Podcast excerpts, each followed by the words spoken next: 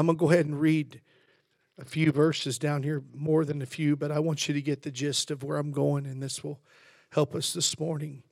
Father, we just ask you to bless this time in the Word and help me, Lord, this morning to say what I must say. I ask this in Jesus' name. Amen. The Bible says, and when it was determined that we should sail into Italy, they delivered Paul and certain other prisoners unto one named Julius, the centurion of Augustus' band. And entering into a ship of Adramyttium, we launched, meaning to sail by the coast of Asia, one Aristarchus, and uh, a Macedonian of Thessalonica, being with us. And the next day we touched at Sidon, and Julius courteously entreated Paul and gave him liberty to go unto his friends and refresh himself. And when we had launched from thence, we sailed unto Cyprus, because the winds were contrary. And when we had sailed over the sea of Cilicia and Pamphylia, we came to Myra, a city of Lycia. And there the centurion found a ship of Alexandria sailing into Italy, and he put us therein. And when we had sailed slowly many days and scarce were come over against Cnidus the wind not suffering us, we sailed unto Crete, over against uh, Salmon. And hardly passing it, came unto a place which is called the Fair Havens, nigh whereunto was the city of Lycia. Now, when much time was spent, and when sailing was now dangerous because the fast was now already past, Paul admonished them and he said unto them, Sirs, I perceive that this voyage will be with hurt and much damage, not only of the lading and ship, but also of our lives. Nevertheless, the centurion believed the master and the owner of the ship more than those things which were spoken by Paul. And because the haven was not commodious to winter in the more part, advised to depart thence also, if by any means they might attain to Phoenice and there, there to winter, which is a haven of Crete, and liveth, uh, lieth rather toward the southwest and northwest. And when the south wind blew softly, supposing that they had obtained their purpose, loosing there, they sailed close by Crete, but not long after there rose against it a tempestuous wind called Euroclydon or Euroclydon, however you want to pronounce it. And when the ship was caught and could not bear up into the wind, we let her drive. In other words, they brought the sails down and let the boat just go. And running under a certain island, which is called Claudia, we had much work to come by the boat, which when they had taken up, they used helps ungirding the ship and fearing lest they should fall into the quicksand they struck sail and so were driven and we were we being exceedingly tossed with a tempest the next day they lightened the ship.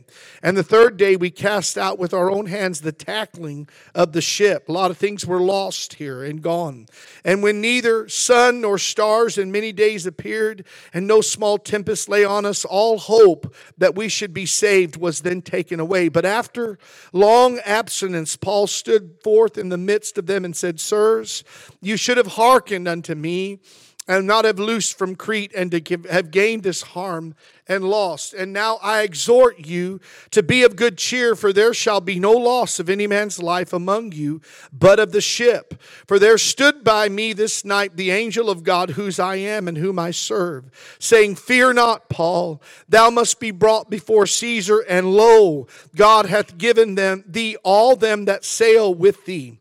Wherefore, sirs, be of good cheer, for I believe God that it shall be even as it was told me. Howbeit, we must be cast upon a certain island. And when the 14th night was come, as we were driven up and down into Adria, about midnight the shipment seemed, the shipmen seemed that they drew near to some country, or deemed rather that they drew near to some country, and sounded and found it 20 fathoms. And when they had gone a little further, they sounded again and found it 15 fathoms. Then, fearing lest we should have fallen upon rocks, they cast our anchors out of the stern and wished for the day. Now, we know that the ship, if you continue reading it for the sake of time, I'm not going to, but the ship was busted into pieces and they floated in on a piece of board or swam in, but there was no life lost. Everybody survived, prisoners and seamen. I want to preach to you today for just a little bit here a message I've entitled Preparation for the Unknown Storm. Preparation for the Unknown Storm. You know, I've always understood that we shouldn't preach sermons answering questions that nobody's asking. But I do believe that as we live in this fallen world where there is an agenda to stop the will of God, to stop the child of God, to stop the advancement and the furtherance of God's purposes, that we must prepare for the unknowns. We don't like to have to be concerned with that, but we make preparation for a lot of things in our life, and we need to prepare spiritually for the storms that are going to come. And I want you to just for a moment here listen to what I'm saying and heed what your pastor's saying because we must be in preparation. It's all throughout the Word of God. Hebrews 11 and 7 said that Noah was preparing an ark, acting upon the warning of God by faith to the saving of his household, but also because he was becoming an heir of righteousness. We will either be heirs in this life in Christ or we will be heirs of eternal death. In other words, we're going to have one inheritance. There's going to be one eternity. And uh, the Bible tells us that heaven is, is being prepared. Jesus said, I go to prepare a place for you. And if I go, I will return again for you and take you to where I am, which is eternity. So heaven is being prepared, but hell is also being enlarged. The Bible says in Isaiah 5:14. How am I to prepare, Pastor? Because I'm preaching to you today about preparing for the unknown storm. You know, there's some things I want you to consider today as I speak this, some things to prepare. Number one, we must know something this morning. We must know that while there are unknowns of a coming storm, the unknowns of the when and the how and the where, there is a perception that God will give us for the storm that's ahead. I am not all today I want you to get where I'm going because I'm I just want to set for just a second off to the side the fact that we're headed for things in this world. We're headed for things in this nation. Nobody wants to hear it. I don't want to hear it, but the writing is on the wall. So we need to be prepared for that moment when it comes. We need to be prepared because the storm's going to come. The the rain's gonna come, the flood's gonna come, and what you've built your house upon, if it's sand, it's gonna be destroyed. But if you built your house upon the rock, it's gonna stand in the midst of the storm. But, church, even though we know that we're headed for end time storms and, and, and, and as the Bible says, the beginning of sorrows, the birthing pains of an end time antichrist age, I know that we're there. I know that we're living in these times. But I, I want you to set to the side for just a moment that and realize this that whether you're in end times or not, life brings storms your way. Amen. You go through storms in this life. The Bible says, Many are the afflictions afflictions of the righteous, but the Lord delivers us out of them all. He delivers us out of them all. And so today you've got to know that I must prepare, and God gives us by His Holy Spirit a perception. Paul the Apostle told those, the, the, the centurion and those that were on board, he said, I, I, you know, I perceive that this voyage is going to be with hurt and much damage, not only of the lady and ship, but also of our lives. I perceived that. He wasn't prophesying that, but he had a perception of that, a feeling in his spirit, an admonition that he had to speak. There are reasons that God gives us this. God does this sometimes to keep us and spare us from something that he doesn't want us to have to go through. He told David, Don't lodge in the wilderness because if you do, you're going to die. But heed the preparation and get out of that wilderness because Absalom is on the way. He's on the way after you. Well, David heeded the word of God, he heeded what was told him, and God is always a step ahead.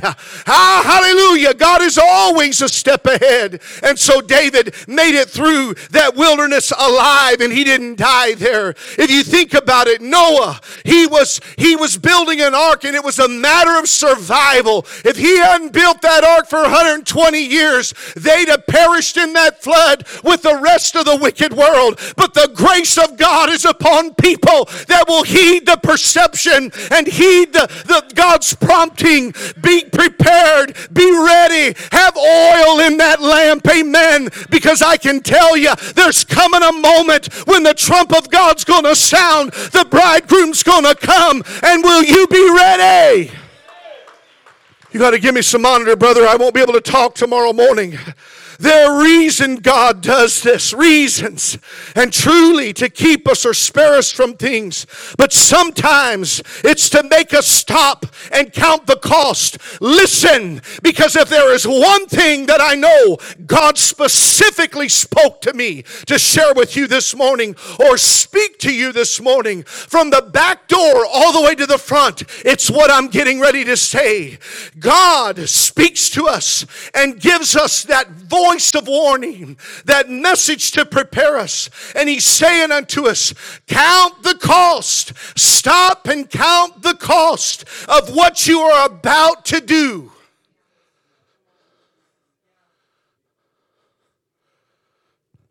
The centurion believed the master of the ship over the master of the wind. I don't care what somebody is saying to you about your marriage. I don't care what devils lied to you and told you, you know what, I might as well just give up and divorce. I don't care what the devils lied to you and told you specifically. There is a cost to that titanic decision. Are you hearing me today? Some decisions are titanic. All that is left is a destroyed destiny that was lost at the bottom of the sea, never to be recovered. Oh, I felt that so strong in my spirit. God said there is somebody or somebodies in the church and they need to hear that. That devil has lied to them and told them it's easier. You might as well just quit and give up. And it may not just be a divorce situation or a situation where you're ready to leave and walk out on your family and your kids and your life. Oh, it may be uh, in your mind and in your heart you've said, you know what? What's the use?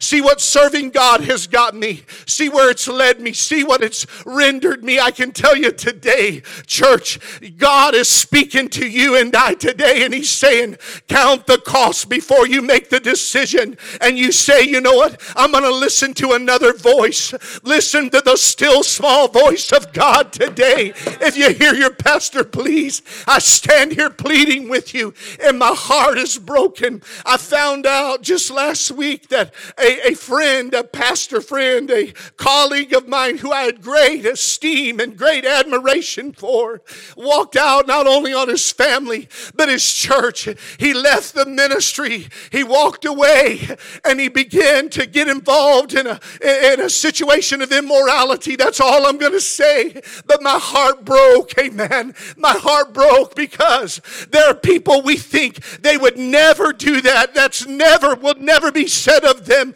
It could never never happen. It's by the grace of God that it's not any one of us sitting here today. It's by the grace of God that it's not your pastor. It's not some other great pastor that you have confidence in. We stand here and are who we are because of the grace and love and mercy of God.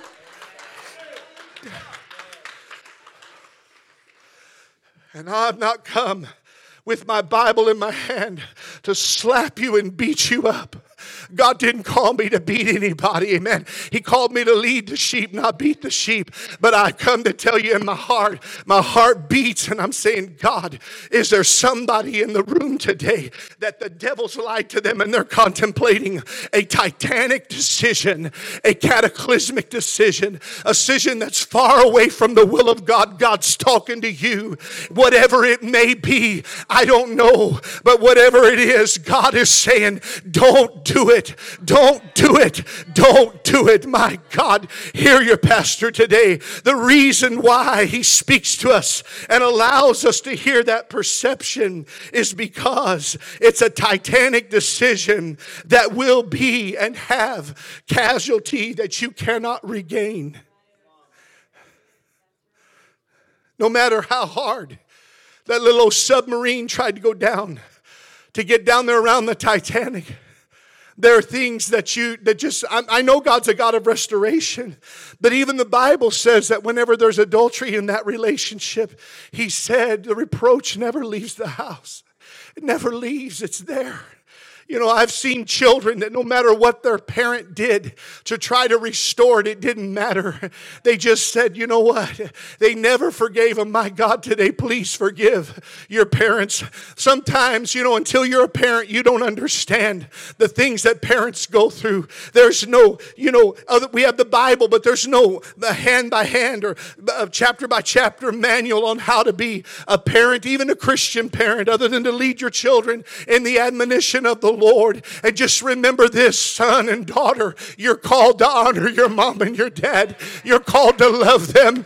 Amen. He didn't say love them and honor them only if they're perfect. He said love them and honor them because it's the will and law and command of God. Amen. But today I've come to tell you, church, that we go through things and God's trying to shield us from something. He's trying to get us to count the cost.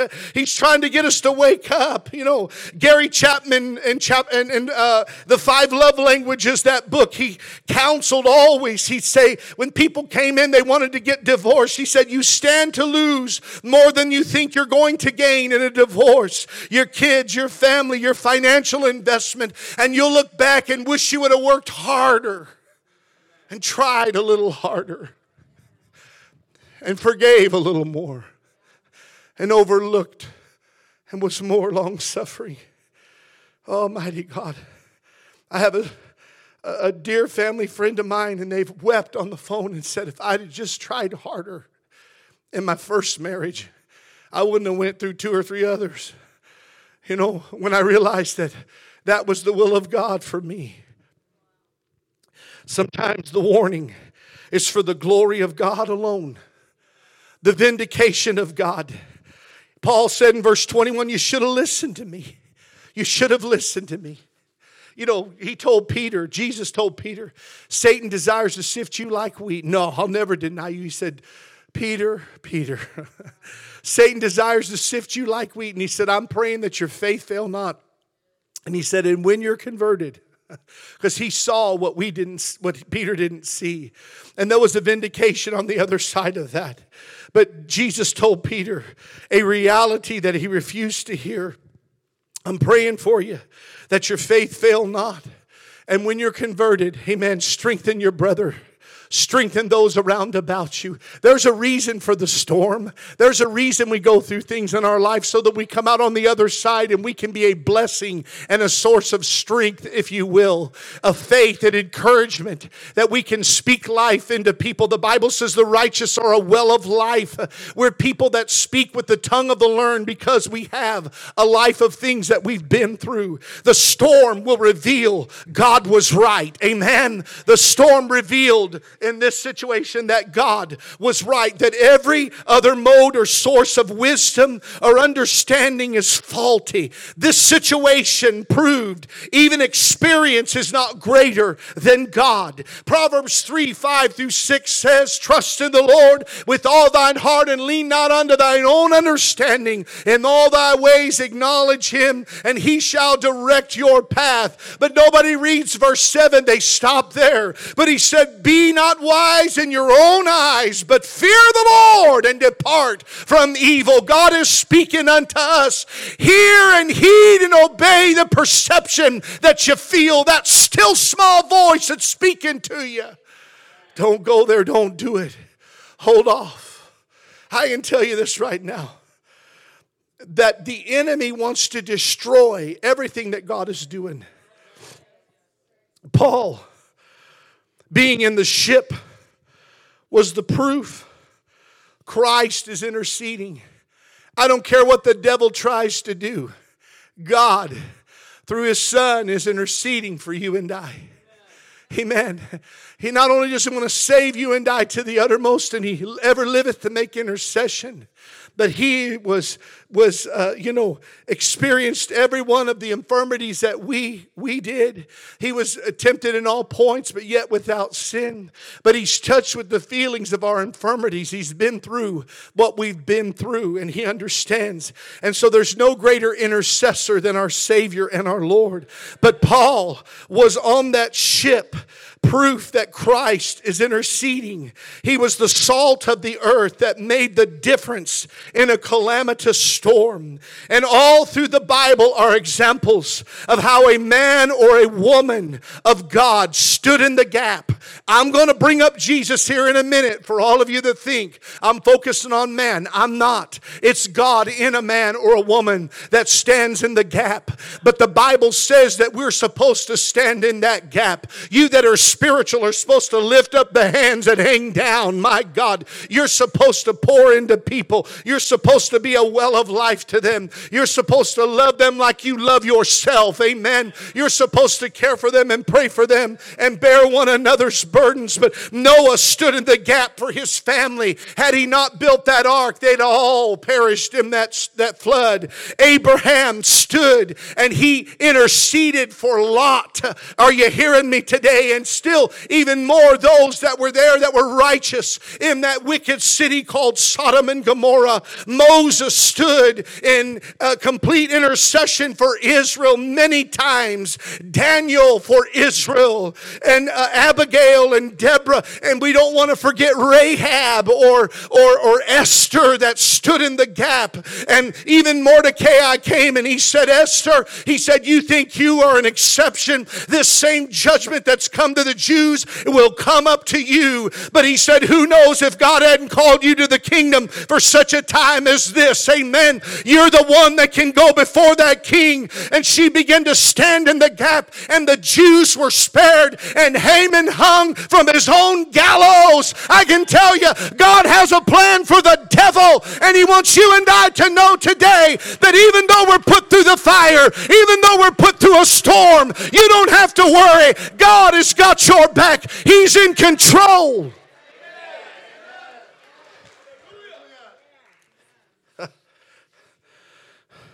The ultimate one who bridged the greatest chasm and gulf fixed between God and man was God Himself and His Son. Mercy built a bridge. Jesus was that bridge that stood between God and man that was fallen. Aren't you thankful today? Aren't you? I had somebody tell me, You preach Jesus too much. I said, What? What? What? I said, I don't even want to respond to that. He is the message.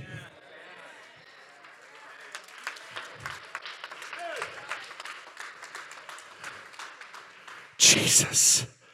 Jesus. My God. The ultimate one who bridged the greatest chasm for all humanity was Jesus. Mercy built a bridge. Thank God. Thank God. The apostle Paul as a as a agent for Christ was the salt of the earth in that ship. I can tell you he's the only reason God spared him and he spared them too, because that's the heart of God in God's people. Do you hear me? It's the heart of God in God's people that he puts that in your heart and says, you know, I'm not willing that any would perish, but that all come to repentance. Oh Lord, let them not die.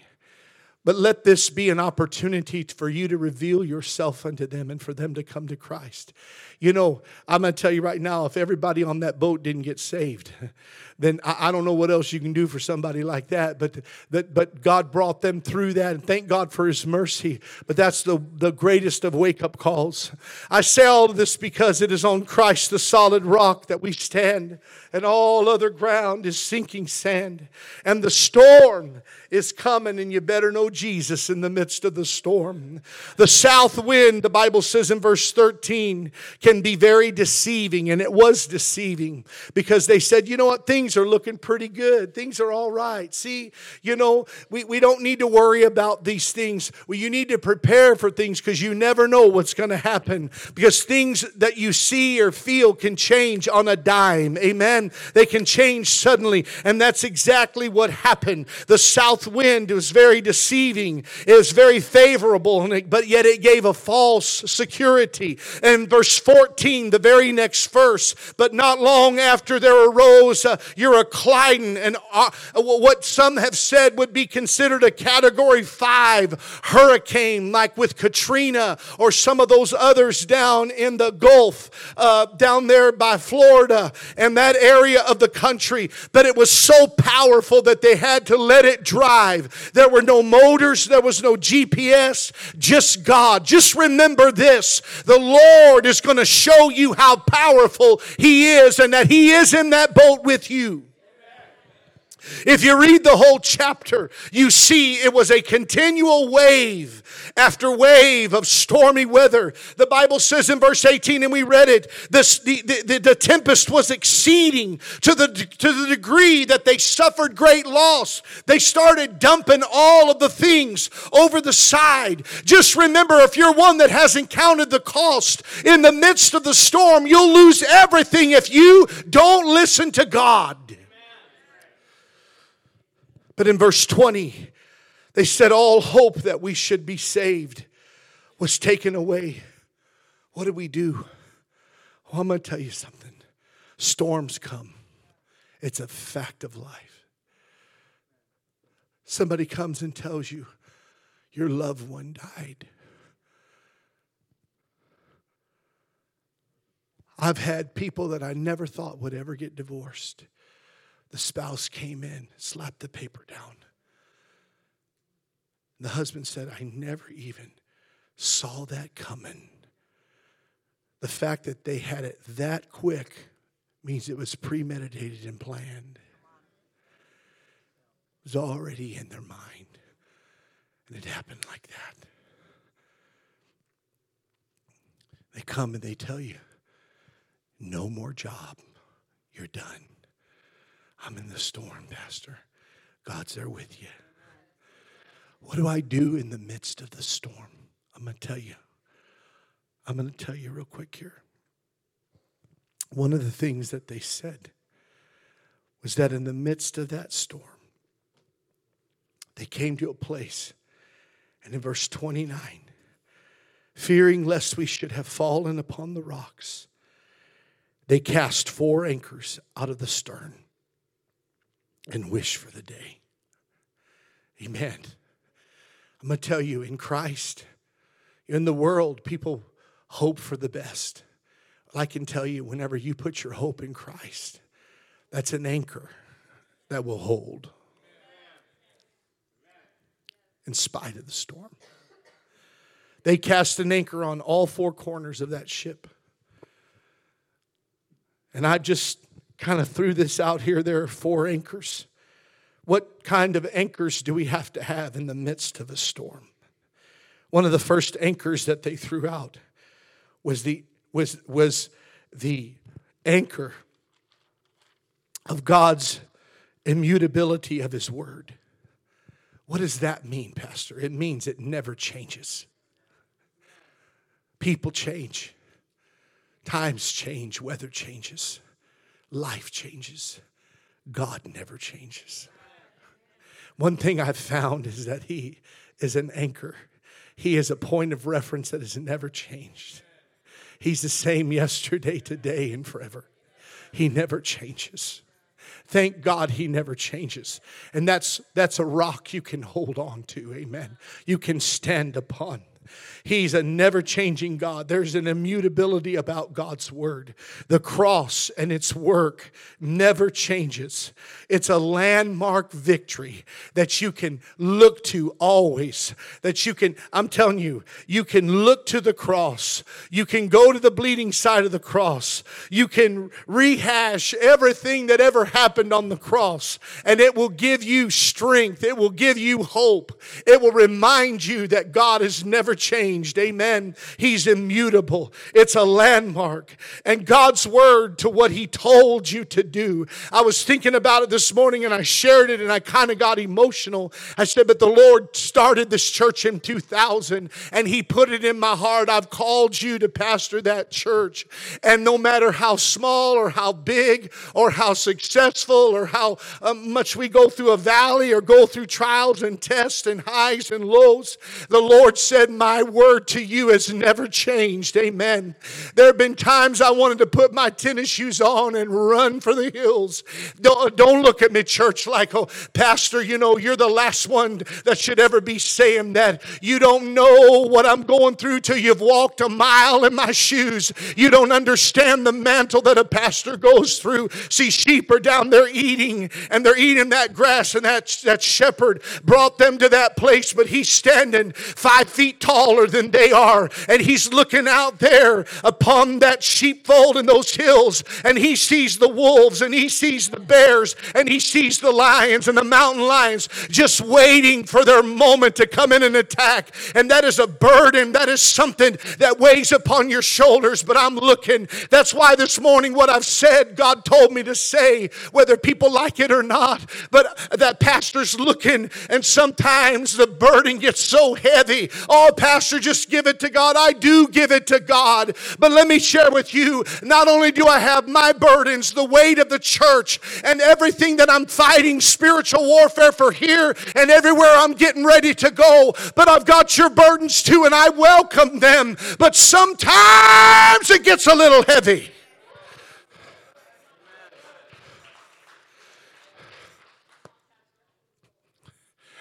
So cut me some slack.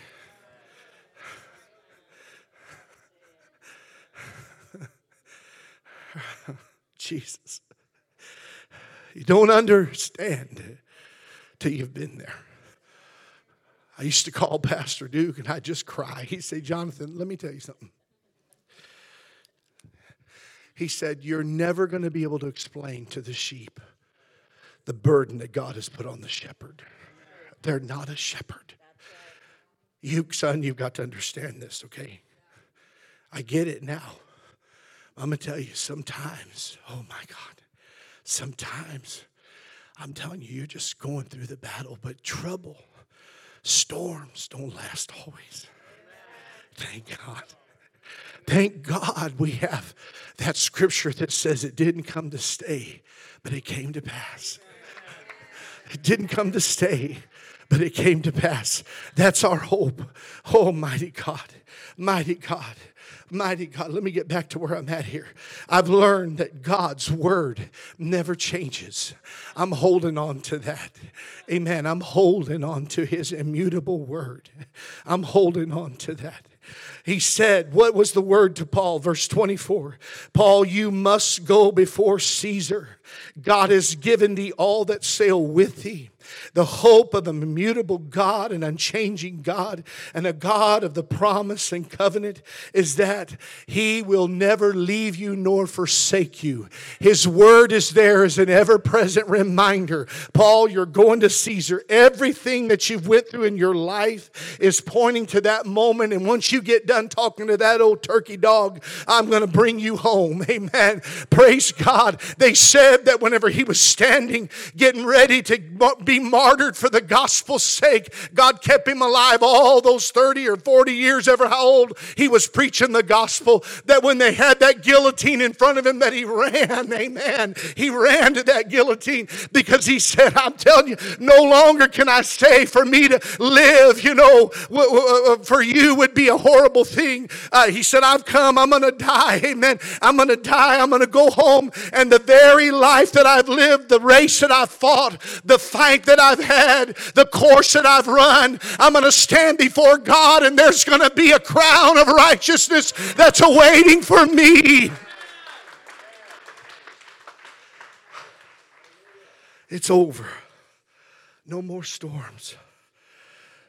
First anchor was the immutability of God's word. He never promised a storm free life.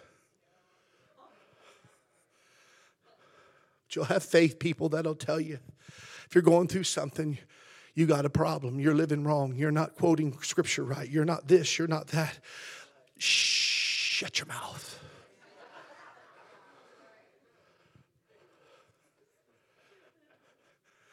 I said, You don't even realize that my trusting God and answering the call of God got me here.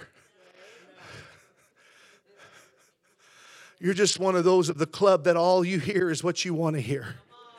I can tell you that's not the gospel. Amen. If you want to make people happy, go sell ice cream. Come on. But if you come to preach the word of God, you're going to offend a, a few people, amen, or a couple. You're going to offend people. So we've got to preach the word of God, and we've got to know that living for God is not for the faint at heart. It's for those that have given their heart to Jesus, amen. It's for those that are sold out. Are you hearing me today? I'm moving on. The second, the second anchor that Paul had to stand upon was not just the word of God that was spoken to him that he knew, but also the sovereignty of God, that God has power over all things, over everything. I don't understand God's reasoning. I don't understand God's logic. I don't understand why he takes people at seemingly in the prime of their age, but he does. I don't know the answer to those questions but I trust Him. Amen. When I don't know what to say, I trust Him. Remember this God is always gleaning and harvesting along the way. Jesus was always harvesting. All things work together for the good. Are you hearing me today? He's a God who's in control, He knows everything. And on the way, amen, of that ship going through the storm, God was trying to show everybody on board that God is an all powerful God. He's an all immutable God. His word stands true. And they had to learn He's an authority and He's got a plan for everybody's life. He's not willing that any would perish, but that all come to repentance. And I love this. God is always gleaning along the way, and He was gleaning lives in that ship. Oh, what are you talking about, Pastor? Jesus went to go pray for Jairus' daughter. He had his face set. I'm going to go lay hands on that little 12 year old girl. But there was a woman on the way, hallelujah, that had an issue of blood. And had he not been passing by her way, she'd have never got healed. But she reached out and touched the. She reached out and touched the hem of his garment. I'm so grateful that when we need God and we think He's not there, that He's there. He's passing by our way. And I love it because every time Jesus began to move and heal, go by somebody's way, they were healed. They were healed. They were delivered. He's passing by your way. Don't miss the opportunity. Don't miss the moment. Oh, I just about crossed over into that third anchor. Oh, mighty God. My God. My God. Yesterday, not yesterday, Friday. What a day. Whew. I went home. I had so much happen on Friday, and it had absolutely nothing to do with my life.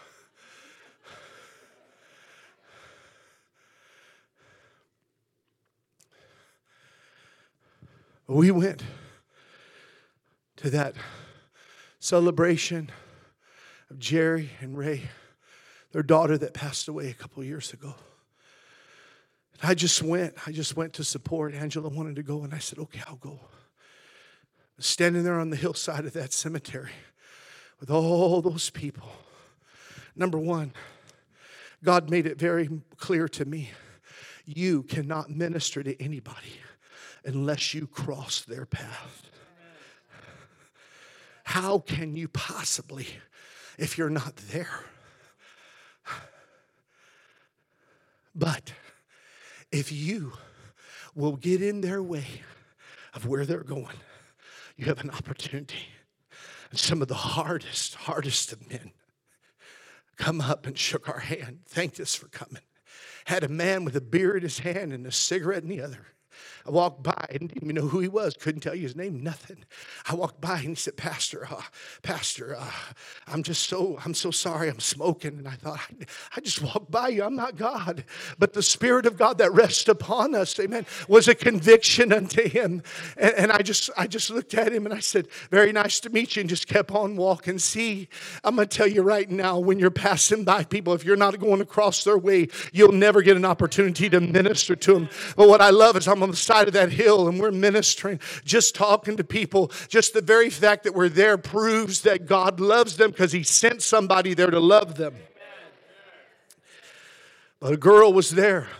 and I started talking to her. And I've known her dad. I barely know her, but she's not old enough really for me to even know her. I left Living Waters a long time ago, but about the time I left, she was being born. But she said to me, You know, my dad, she's talking to me, and I said, I want to tell you something. I said, I know your dad. I said, I've seen your dad down there in that altar. I've watched him many, many, many times in that altar cry out to God. And I said, Don't think he's so far gone that God can't get a hold of him. I said, God will arrest his heart. He may have went to the other side of the country, but let me tell you something, sweetheart. I said, if you'll pray, God hears your prayer. And I said, He will minister to your dad. And I said, Don't be surprised when he picks up the phone and he calls you. Amen. I said, I've watched watched him serve God, and I can watch him and pray and see him serve God again. Don't give up. She said their tears welled up in her face and her eyes.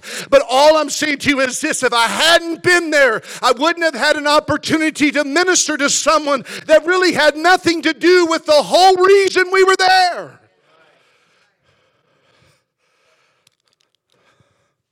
He's a sovereign God. And what you don't know is He's controlling things in your life when you're submitted to Him by your Spirit, even when people aren't.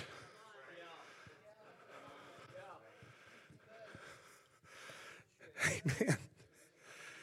Amen. When we weren't even, we couldn't rub two nickels together, could barely pay the rent here. There were people that were ungodly people that sent money in to pay the mortgage, not mortgage, but pay the rent here at the church.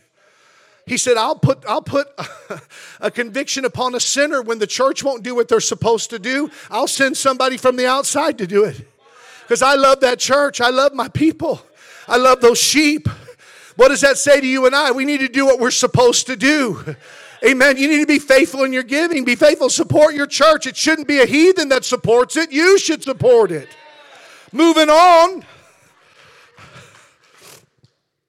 What's the third anchor? The third anchor is the mercy of God. Stay here with me. I'm, I've got just a page left, a page and a half. The mercy of God. You see, that, that, that may mean 30 minutes, Pastor. Just stay here. I'm bringing you into harbor. That third anchor is the mercy of God. Oh. Faith isn't faith until you need it. And I want you to consider this how often we have this idea that we have to accumulate faith like a savings account and that, oh, I'm going to build up all this faith. But it just seems like that, you know, we just never have enough. Listen, we never have enough for the situation, or it seems like that we don't have any.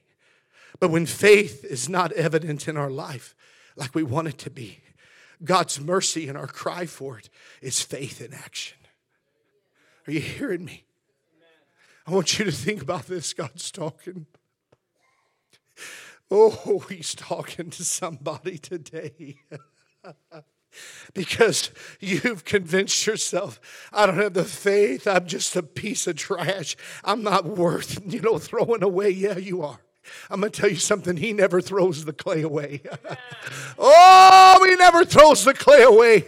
Hallelujah. You may be a, a, plastic bottle on the side of the road, but God says there's value in that. Amen. I'm going to go over there and pick it up. I don't throw things away. I restore them. I heal them. I make them new again. Amen. But I want you to think about it. When you don't have the faith and you're trying to muster up faith for a situation, when you're in the storms of of life, all you can do at times is cry out for mercy. And when you cry out for mercy, that is faith. Amen. You didn't have the faith to believe God, but you had enough to cry out in desperation for the mercy of God. Think about it for just a moment. Jesus always commended people in their cry of despair. Amen. Uh, that they had faith. He said to the woman that was a Syrophoenician woman that had a daughter grievously vexed with the devil. I've preached it many times. She came. She was a Gentile. She said, Lord, deliver my daughter. And he answered her not a word. She said, Lord, deliver my daughter. And he said, It's not lawful for me to give the children's bread to the dogs. And she said, uh, You know, I may be a dog, but even the dogs get the crumbs from under the master's table. Oh, the Bible says he answered her not a word. And she said, Help me! Help me! Help me! And Jesus turned around and he began to bring the answer and brought the miracle. Your daughter will be delivered. And he said, I've not seen such faith in all of Israel. The cry of mercy and desperation is faith in action. What about old blind Bartimaeus? I love it. He cried out on the side of the road, Jesus, thou son of David, have mercy on me. Jesus, thou son of David, have mercy on me. They told him, Be quiet. Jesus, thou son of David, have mercy on me. Jesus, thou son of David. I love that story. I love to preach it because here he is. He's walking and he got so far and he heard that Jesus and he stopped. I love it. He stopped dead in his, at attention. And he said, I hear a cry. There's a cry that God hears. There's a cry from the child of God. There's a cry of desperation. There's a cry for mercy. There's a cry, amen, that gets God's attention. And that is mercy's cry. That is faith.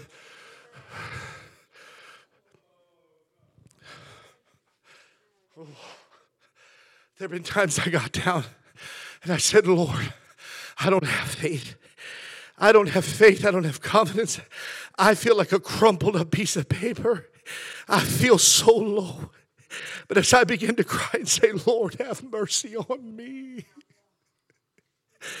Oh, grace came into that room.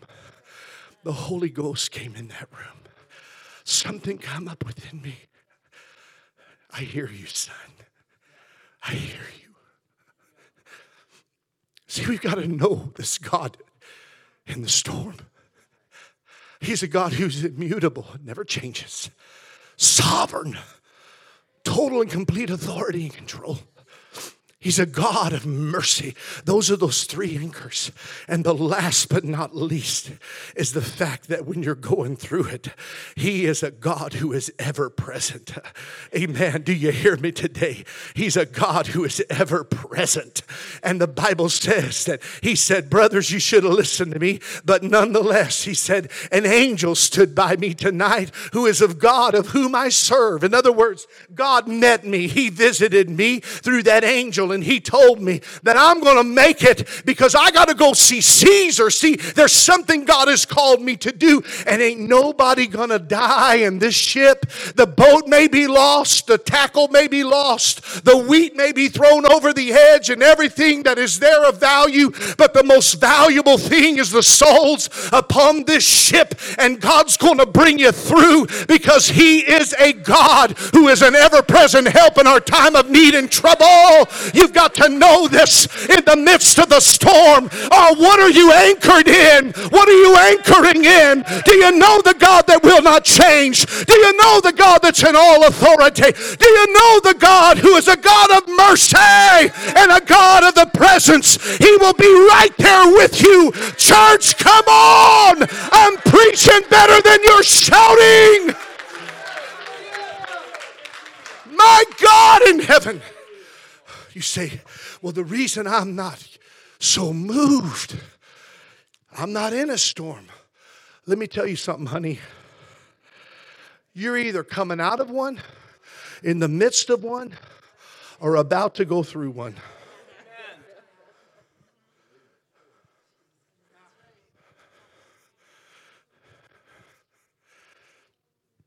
I said, Lord, I feel like I'm fighting, fighting. He said, You're, you're getting ready to go to Kenya.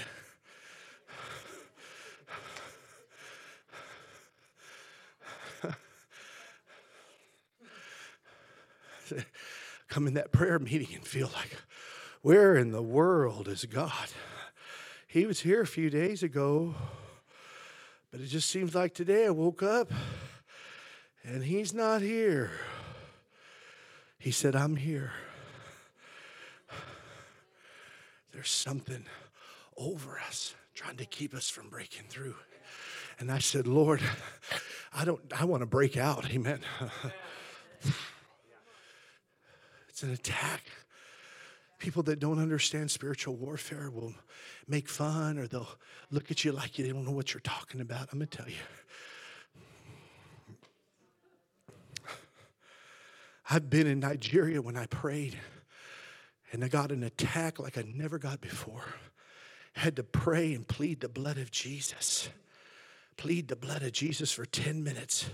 Sit there and pray until it finally lifted and broke.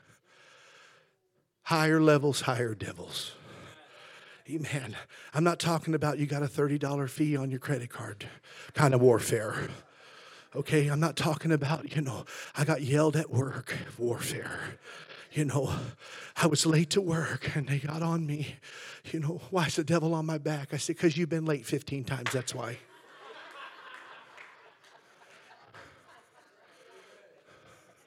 It ain't the devil, it's your undisciplined life. Amen. Come in here and shout and praise and all this other stuff, you know, and then go and, and you have the character, you know, of somebody that acts like they're a non believer. Christians should be the best employees on the job.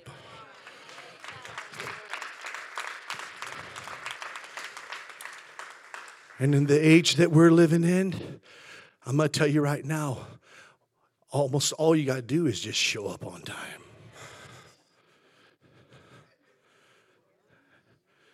I went and picked up some sandwiches from Subway. Only one person working. I thought, my goodness, she is everything. She's making sandwiches, she's doing the cashiering, she's filling up all of these things that have to be the prep work. I thought, and a big, huge help wanted sign outside man down on the corner we'll work for food. I said, they need help. I almost went behind there and made my own sandwich.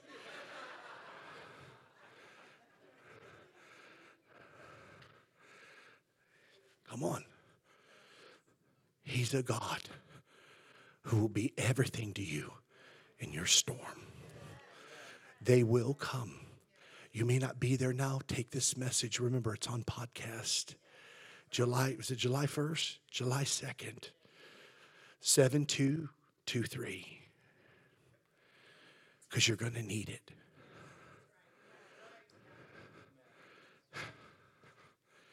Father, thank you today. You are a faithful God. Faithful God. Faithful, faithful, faithful. I thank you, Lord, today for your word. I thank you because you, Lord, are an ever present help in our time of need and trouble. I thank you for the word. I ask you today, Lord, to just draw by your Spirit everyone. There's those that are going through the storm. There's those that you're talking to this morning and what you are trying to say to them. Even if they're in leadership or working in the church, you're trying to say to them today, you better think about what you're doing and the decision you're getting ready to make. Because it's going to cost you more than the devil has given you pleasure for. It's going to be a greater cost than you ever realized. There will be a wage. Lord, let us not listen to the wrong voice, but let us anchor deep and let that anchor attach to the rock, the solid rock of ages that is immovable. That is a rock of mercy. That is a rock of sovereignty. And that is a rock of your presence. Oh, Almighty God, today draw by your Spirit, draw by your power, minister to every life. Today, Lord, hallelujah. Thank you, Jesus. Move by your Spirit, Lord, I pray